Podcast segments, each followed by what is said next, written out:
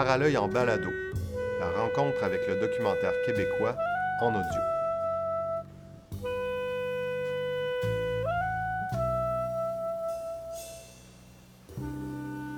Alors, bienvenue à Paralœil en balado.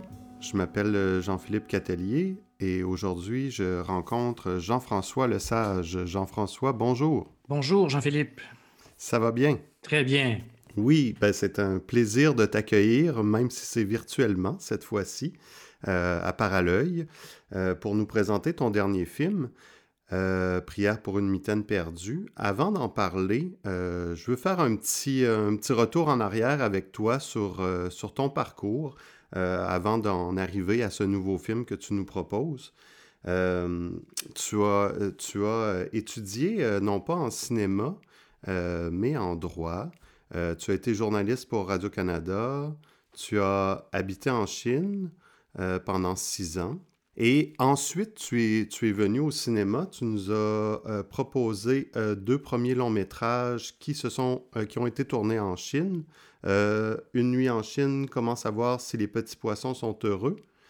Et ensuite, Conte du Myland en 2013. Euh, Un amour d'été en 2015, La rivière cachée en 2017. Euh, on, a toujours envie de, te reposer la question, je suis convaincu, mais comment ce chemin-là s'est fait à travers... Euh, c'est le droit, je pense, qui nous, qui nous intrigue le plus dans tout ça. Surtout avec le cinéma que tu fais maintenant, on a comme tout le temps le goût que tu nous refasses un petit peu les connexions entre tout ça. Alors, ben, Jean-Philippe, ça a été un, très long parcours, disons, avant de, de, de, découvrir et peut-être euh, d'assumer euh, ma vocation. Donc, on, on cherche, on sait pas, on sait pas dès le début qu'est-ce qu'on Le droit, je comprends pas trop, moi non plus. ouais. Donc, c'était très validé par mes parents, la société. Euh, j'ai été accepté à la faculté de droit, alors bon, je suis allé. Mais bon, déjà en journalisme, j'étais un petit peu plus dans mon monde. Il y a des rencontres, il faut aller à la rencontre de l'humanité, aller à la rencontre de, toutes sortes de réalités. Puis j'étais journaliste à la télévision, donc euh, c'était comme un, déjà c'était un contact avec le récit visuel, euh, euh, raconter quelque chose avec des images, avec des sons. mes patrons m'ont souvent fait venir dans leur bureau à Radio-Canada pour dire mais là, Jean-François, il ne faut pas mettre euh, de la musique dans un topo d'une minute trente. Alors déjà, il y avait un petit problème de, casting. Et puis, je n'étais pas très friand non plus de faire le stand-up, là, où tu racontes, euh, tu, conclus ton reportage, là, puis tu, non, je ne voulais pas vraiment me montrer là-dedans. Moi, j'étais plus, j'avais plus le goût d'aller. C'était la curiosité, puis, puis l'intérêt pour les gens, puis pour les sujets, et, une structure un peu rigide. Et alors ça, j'ai découvert cette dimension-là, puis après ça, j'avais encore le désir de peut-être devenir un, correspondant étranger. Et puis, euh, il y avait Raymond Saint-Pierre à l'époque qui était le correspondant étranger de Radio-Canada. Puis, j'allais prendre des cafés avec lui. Puis, je me demandais comment je pourrais devenir son, son assistant ou quelque chose comme ça. Puis, il y a une soirée où il m'a montré tous ses reportages. Et euh, c'était vraiment c'était du super beau travail. Puis après ça, je suis allé prendre une bière tout seul dans un bar et euh, il y a une Chinoise qui était prise d'un fou rire, qui a commencé à se rouler par terre sur un tapis. Ça a duré 10-15 euh, minutes. Puis je me suis dit, il y a comme eu un début de réalisation. Je me suis dit, comme, je pourrais jamais mettre ça dans un reportage. Je pourrais jamais mettre ça même dans un reportage d'affaires publiques. Euh, hmm. Alors, que faire? Alors là, j'ai présenté ça de façon très linéaire, mais dans le fond, ça dure des décennies, cette quête-là et cette recherche de qu'est-ce que je vais faire de ma vie, et euh, voilà. puis je me demande aussi, parce que là, tu viens de nommer, euh, tu sais, correspondant à l'étranger, puis je vois, tu sais, les deux premiers films sont faits en Chine, bon, nécessairement parce que tu étais là-bas, j'imagine, mais, euh, mais les films suivants, vraiment, on dirait que tu as peut-être délaissé un petit peu l'étranger pour regarder ce qui était tout près de toi. Tout à fait, et puis... C'est sûr que quand on travaille en Chine, bon, ils sont 1,3 milliard et même plus. Et, c'est des gens qui vivent beaucoup sur la rue. Il y a une vie sur la rue. Donc, moi, vu que j'aime les rencontres fortuites, j'aime le hasard, j'aime les accidents, euh, il y avait, c'était très, euh, mon premier film, c'est ça, c'est une exploration nocturne à Pékin et je me suis lancé dans la nuit chinoise et je, pose des questions aux gens sur leurs histoires d'amour.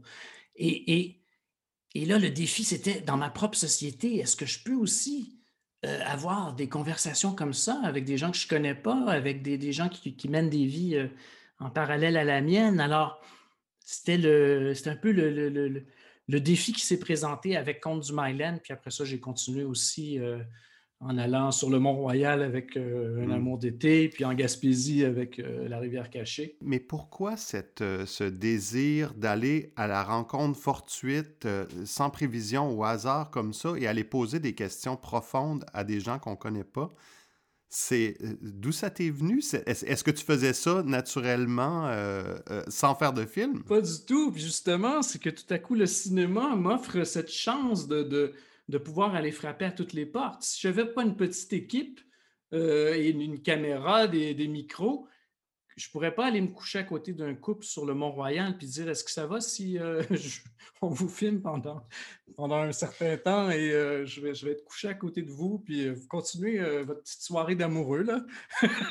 Alors, le cinéma me permet ça. Mm-hmm. Ça me donne ce. Je ne sais pas, je suis curieux, je suis. Je suis bon, peut-être je suis un peu voyeur, je veux, je veux, je veux découvrir d'autres univers, d'autres mondes, et euh, je porte en moi des questions aussi que j'ai le goût de poser à tout le monde. Tu dis voyeur, puis je me dis, mais pas du tout, parce que de la manière que tu présentes les gens, tu nous les montres tellement beaux, tu nous les dépeins tellement de, manière magnifique. dans ton travail, c'est constant.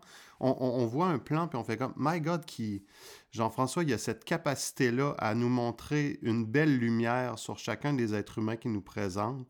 Euh, euh, c'est vraiment marquant. Et, à chaque fois, on fait comme, ben oui, on le reconnaît, ce regard-là.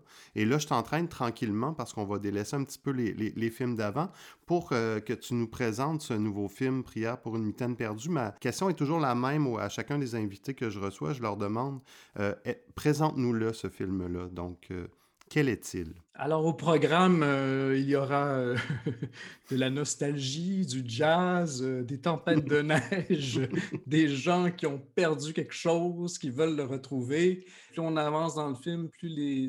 on va vers des pertes immatérielles, des pertes plus, plus profondes. Mais même si c'est un sujet qui est, grave, qui est plein de, de douleur, de souffrance, euh, il y a quand même dans ce film des, euh, moments de légèreté quand même.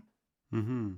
Et ça s'ouvre sur un, plan séquence absolument extraordinaire de, tempête de neige, de neige et de cette musique jazz que tu nommes. Euh, j'ai l'impression que j'aurais pu regarder ce plan-là pendant une heure. Ah, j'aime ça entendre ça. c'est tellement magnifique. Je voulais que ça dure une heure, Jean-Philippe, mais mes monteurs ne voulaient pas. non, mais ils, ont, raison, ils ont raison, parce qu'il n'y a pas juste moi dans la salle. Euh, c'est important pour toi, cette ambiance-là, parce que c'est pas dans le sujet nécessairement du film, mais, mais c'est très marquant, de, de, cet univers sonore, cette rencontre entre la musique et l'image est, est très marquante. C'est intéressant que tu soulignes ça parce que c'est sûr que moi, je vois un peu mon travail comme ça, c'est de partir de, du réel, c'est mon matériau, des vraies conversations, des vraies personnes, mais j'ai le goût de, construire un monde, une ambiance forte. Les films que j'aime euh, en fiction, ils ont toujours des, atmosphères fortes. C'est même pas tant le récit qui m'intéresse que la, la, entrer dans des nouveaux mondes et puis euh, donc, c'est sûr que je m'emploie à, faire ça en ayant. Euh, bon, on a filmé quatre tempêtes de neige dans, cet hiver-là pour, pour, pour construire des séquences de tempêtes de neige. Alors, c'est ça que je voulais euh, qu'il y ait une ambiance forte. Puis je me disais, la, neige recouvre tout, on perd tout sous la neige, euh, tout disparaît. alors, il faut qu'il y ait plein de neige dans ce film-là. Il faut qu'il y ait de la neige dans les plans extérieurs. Comment tu as travaillé pour faire marier la musique avec, euh, avec ces images-là? De quelle manière ça s'est organisé? C'est intéressant. Je, je... C'est sûr que euh, j'étais euh, complètement sous l'emprise du chat dans le sac, de La vie heureuse de Léopold Z, euh, c'est des films en noir et blanc, c'est des films d'hiver, il y a de la neige, surtout dans Léopold Z, il y en a en masse de la neige. Euh, puis oui, bon, je peux aller voir Coltrane, mais j'ai rencontré un bon, bon compositeur suisse. Puis j'ai fait entendre un, morceau avec de la clarinette, avec euh, de la batterie, euh, de la contrebasse. Je, je voulais qu'il se sente libre, qu'il puisse comme. J'ai dit ça, ça m'inspire, j'aime ce morceau-là, mais tant que, que ces trois euh, instruments, tu as carte blanche. Et je lui ai montré aussi des images de patineurs au Parc La Fontaine. Et puis, euh, c'est ça, ça a donné cette, euh, cette trame sonore.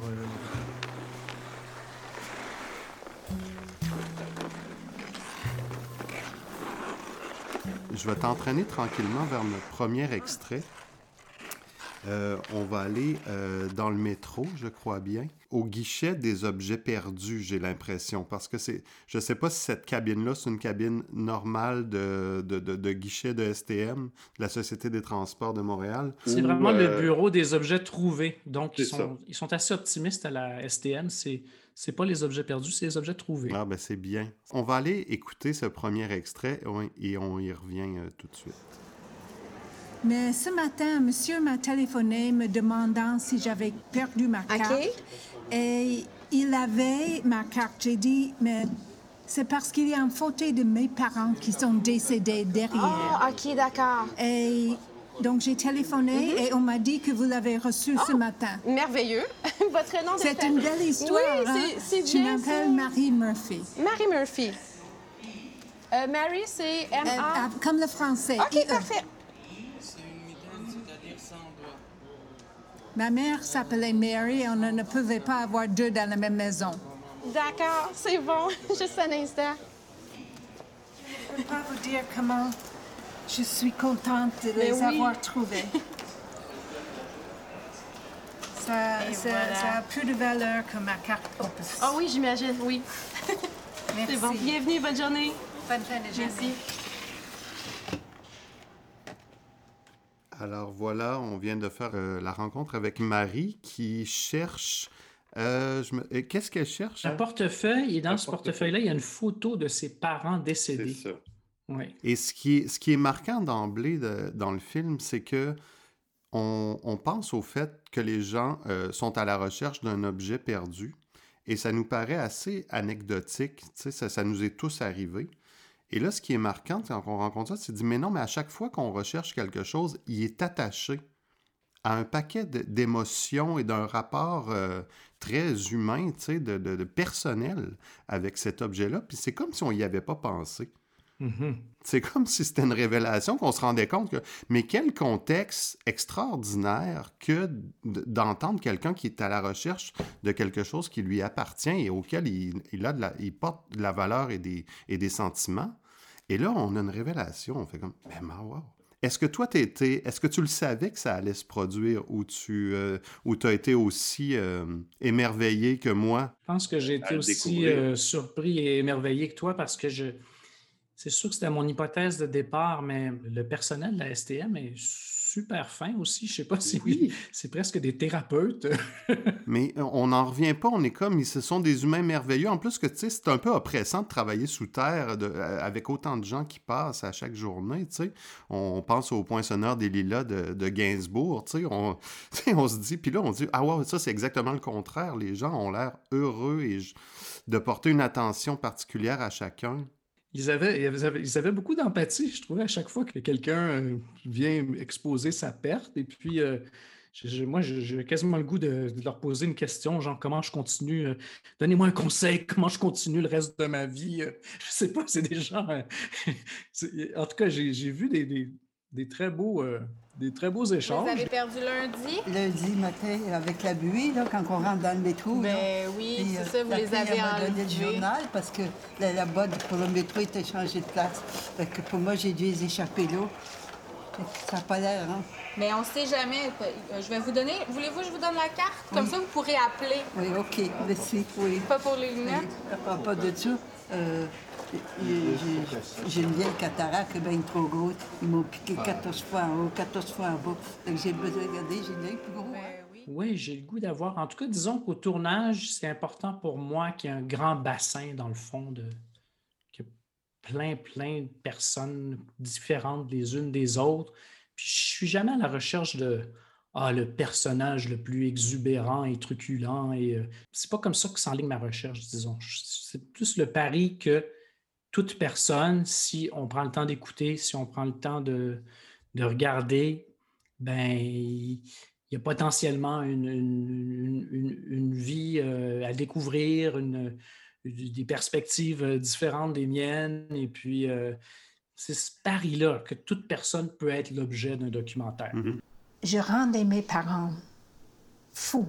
J'étais. Euh, j'étais. Euh, je, leur posais beaucoup de problèmes. Je ne faisais jamais ce que je devais faire. Je n'étais pas comme les autres enfants. Et ils ont dit qu'est-ce que. Qu'est-ce qu'elle a? pourquoi elle, vit comme ça? Pourquoi elle va en Afrique? Pourquoi elle fait ça? Pourquoi elle va à la faculté de droit quand elle est une femme? Ça, elle n'a pas beaucoup de bon sens. Donc j'étais comme... Euh, il me trouvait difficile. Et à, cette, euh, à ce lieu-là là, de, de, des objets trouvés, comment ça s'installait? Euh, vous étiez déjà placé, tout ça, les gens se présentaient, puis ils étaient avisés juste avant qu'ils allaient être filmés en faisant leur demande? Il y avait un dispositif, on est une petite équipe, là, on était quatre, et les gens font la ligne pour réclamer un objet. Donc, on les abordait dans la, dans la file d'attente pour euh, leur demander euh, l'autorisation de filmer l'interaction avec l'employé de la STM. Puis après l'interaction, là, on, leur faisait signer une quittance, bien sûr, puis aussi on leur expliquait que le projet, dans le fond, c'est un film sur la perte, sur l'espoir d'un retour. On a été deux jours à la STM, alors on en a rencontré 200. Mais là, il a quand même fallu faire un petit peu un choix. J'ai choisi une trentaine de personnes. Est-ce que tu posais la question de est-ce que d'une perte plus grande? Est-ce que tu les entraînais sur ce, sur ce terrain-là? Et, les entrevues étaient vraiment intéressantes là, parce que euh, je menais ça un peu comme une entrevue policière. Là. Quand est-ce que vous avez perdu l'objet?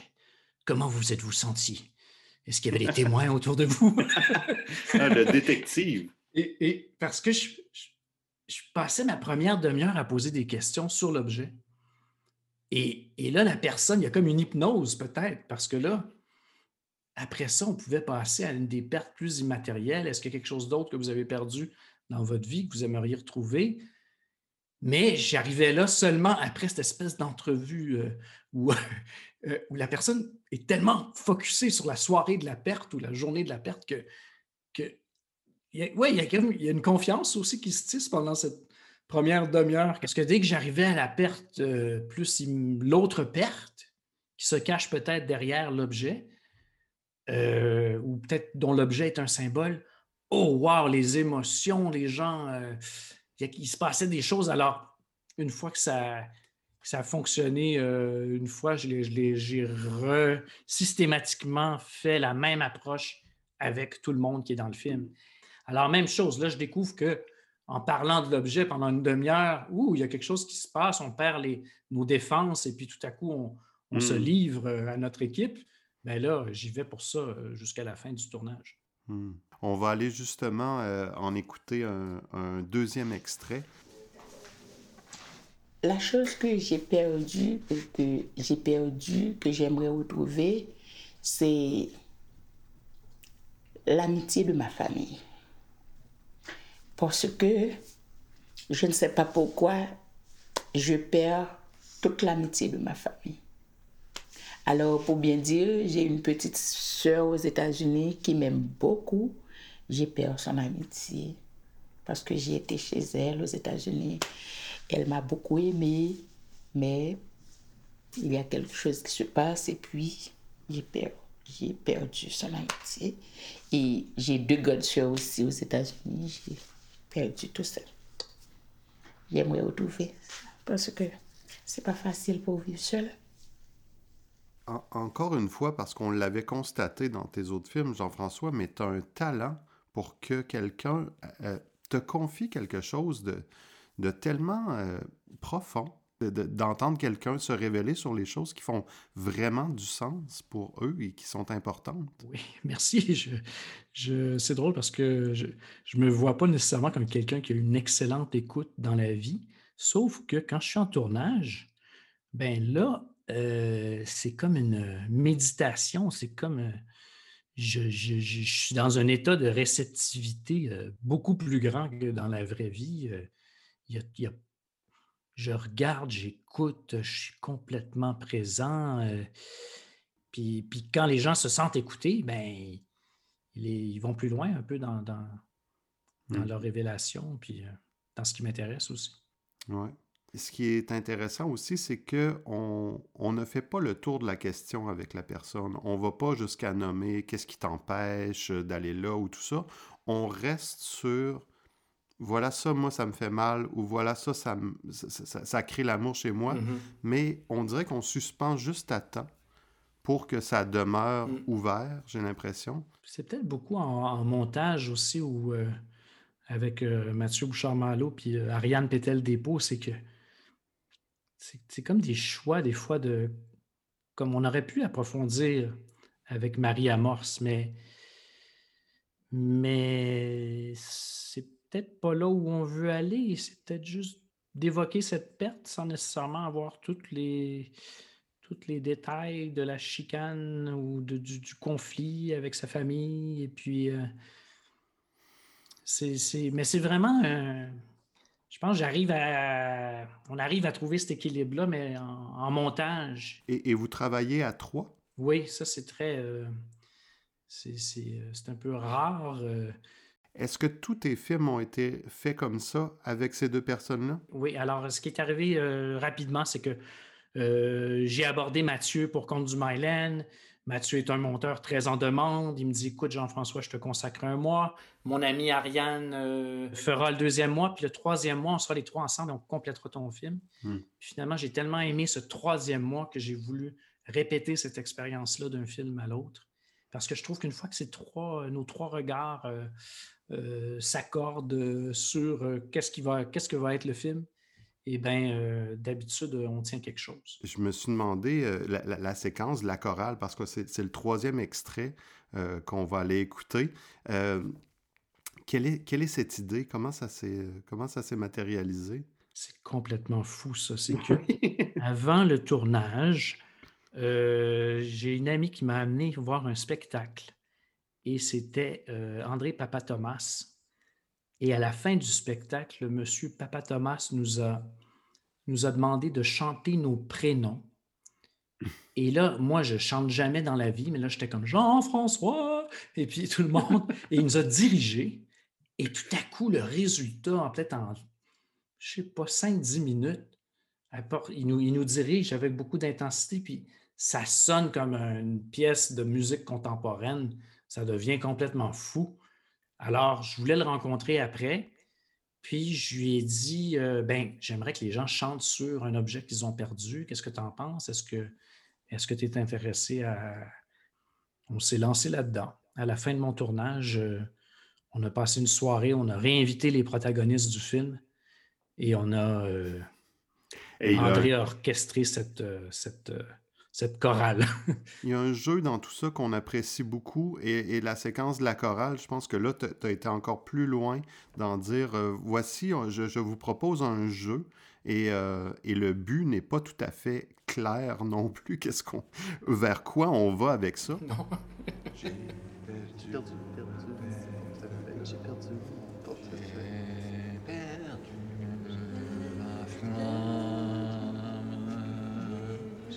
ma joie de vivre. J'ai perdu ma joie de vivre. J'ai perdu mon cartable.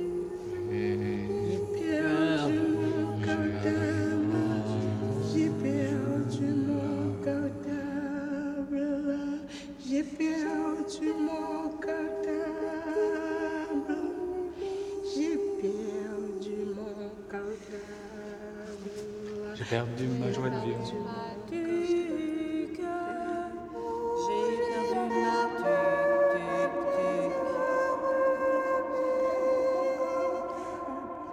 J'ai perdu mon cartable.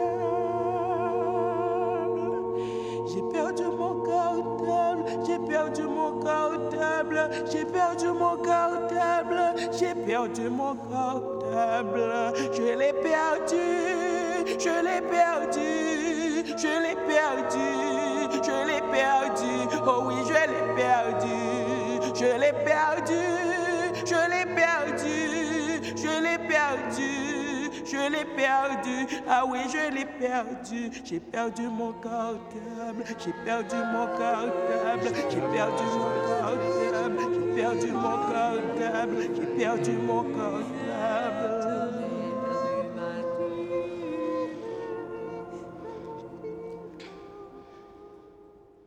Quelle, voix incroyable de gospel qu'elle a. Et, ce mot cartable, complètement incongru avec, avec l'exercice, c'est marquant. Et, Marie Amorce, elle improvise quand elle euh, commence à dire qu'elle a retrouvé son cartable. Il n'y avait pas. C'était pas. Euh, normalement, les gens devaient chanter simplement J'ai perdu euh, et nommer leur. leur... C'était la seule phrase de la chanson pour chacun des, des chanteurs, mais mais vraiment, puis en plus, on dirait qu'elle entre en transe. Il y a quelque chose de. ah, vraiment, vraiment. C'est extraordinaire. Puis on dirait, Jean-Philippe, que d'un film à l'autre, je me donne de plus, plus en plus de, liberté comme cinéaste du mm-hmm. réel. C'est-à-dire que, je sais pas, si on pense à un amour d'été, c'est vraiment une stricte observation de, des amoureux sur le Mont-Royal. Mais maintenant, je me gêne plus pour. Euh, je sais pas, je, par exemple, dans les scènes de souper de la mitaine, je peux. Euh, dire ben là, j'aimerais bien ça que tout le monde parle de tel sujet ou j'hésite de moins en moins à intervenir. Mais hmm. le réel reste mon matériau. je pense que même quand quand, quand l'intervention du cinéaste est minimale dans la plus stricte observation, bien, les molécules de l'air sont déjà différentes une fois que tu as rentré une caméra et une équipe dans une pièce. Oui, c'est ça. Donc, l'idée scientifique de l'observation ethnologique, on, sait depuis longtemps que ça n'existe pas dans sa pureté. C'est ça. Alors, plus ça va, moins je, je suis timide sur un tournage. Et est-ce que tu t'es posé la question, puis avec tes monteurs, j'imagine aussi, sur comment on terminait ce, film-là, comment, on le, comment on le bouclait? Oui, on s'est posé, c'est sûr que je ne sais pas, moi, je trouve ça tellement important, les premières images d'un film ou les dernières images d'un film. Mm. On dirait que ce qu'il y a dans le milieu, c'est un peu moins important. Et... un bon début. Mm. un bon début, une bonne fin, là. il y a quelque chose là-dedans. Et euh, euh, oui, on a cherché, on a cherché la. On cherche toujours. Hein, c'est un. C'est ça que j'aime dans le processus, puis dans le montage, c'est qu'on puis, bon, j'ai une hypothèse qui est comme. C'est drôle parce que des fois, je la partage avec des amis, puis ils sont ben non, c'est pas vrai. bon, j'ai une hypothèse qui, moi, m'aide à être créatif. C'est de penser qu'il y a un seul film dans tout mon matériel. Et ça, moi, ça m'aide à retrancher des scènes, euh, ça m'aide à, quand je vois que quelque chose ne euh, fonctionne pas avec le reste, même si c'est la plus belle scène au monde, il faut la retrancher. Comment est-ce qu'on détermine comment va se terminer le film? Ça arrive peut-être dans les dernières semaines euh, du processus. Pour terminer, euh, Jean-François, est-ce que tu as envie de nous partager quelques intuitions d'un prochain film? On a déjà hâte à un prochain film. OK, alors je vous fais le, mon pitch d'ascenseur. Parce que je suis juste en recherche, hein, puis je ne suis pas très, très avancé, mais j'y vais quand même. Euh, comme tu le disais au début du balado, ben, j'ai vécu en Chine. Et qu'est-ce qui a fait que j'ai eu le goût d'apprendre le chinois? c'est des rencontres, des soupers avec des artistes chinois et la première heure, tout le monde rigole, ça a l'air tellement drôle, je comprends rien. La deuxième heure, tout le monde pleure, je comprends rien non plus. La troisième heure, tout le monde se fait des gros hugs. Alors ça, ça m'a vraiment euh, motivé à apprendre cette langue et je suis encore, c'est un processus qui va durer toute ma vie. C'est long d'apprendre cette langue. Et euh, je veux recréer une soirée comme ça, mais avec seulement deux artistes, deux dissidents exilés euh, qui ne peuvent pas retourner dans leur pays. Et euh, je veux que ce soit comme une conversation nocturne entre les deux et où on parle l'art, le pouvoir rédempteur de l'art, le processus créatif, l'exil, la douleur de l'exil. Après ça, on passe à des questions plus politiques, la démocratie en Chine, est-ce que c'est possible, est-ce que c'est impossible? Alors voilà, une espèce hmm. de, Et comme dans mes autres films, je veux filmer pendant plusieurs soirées des échanges que je vais structurer aussi euh, thématiquement euh, lors du tournage, mais au montage, ce sera d'autres choses. et euh, faire de plusieurs nuits de conversation une seule nuit. Hmm. Voilà. Wow. Jean-François Lesage, merci beaucoup pour cet entretien. C'est un réel plaisir. Merci à toi, Jean-Philippe. Et merci pour ton cinéma. On, se fera toujours un très grand plaisir de le présenter en salle à Parallèle à, Rimouski. Voilà. On a hâte. Oui, et on a hâte de te réaccueillir.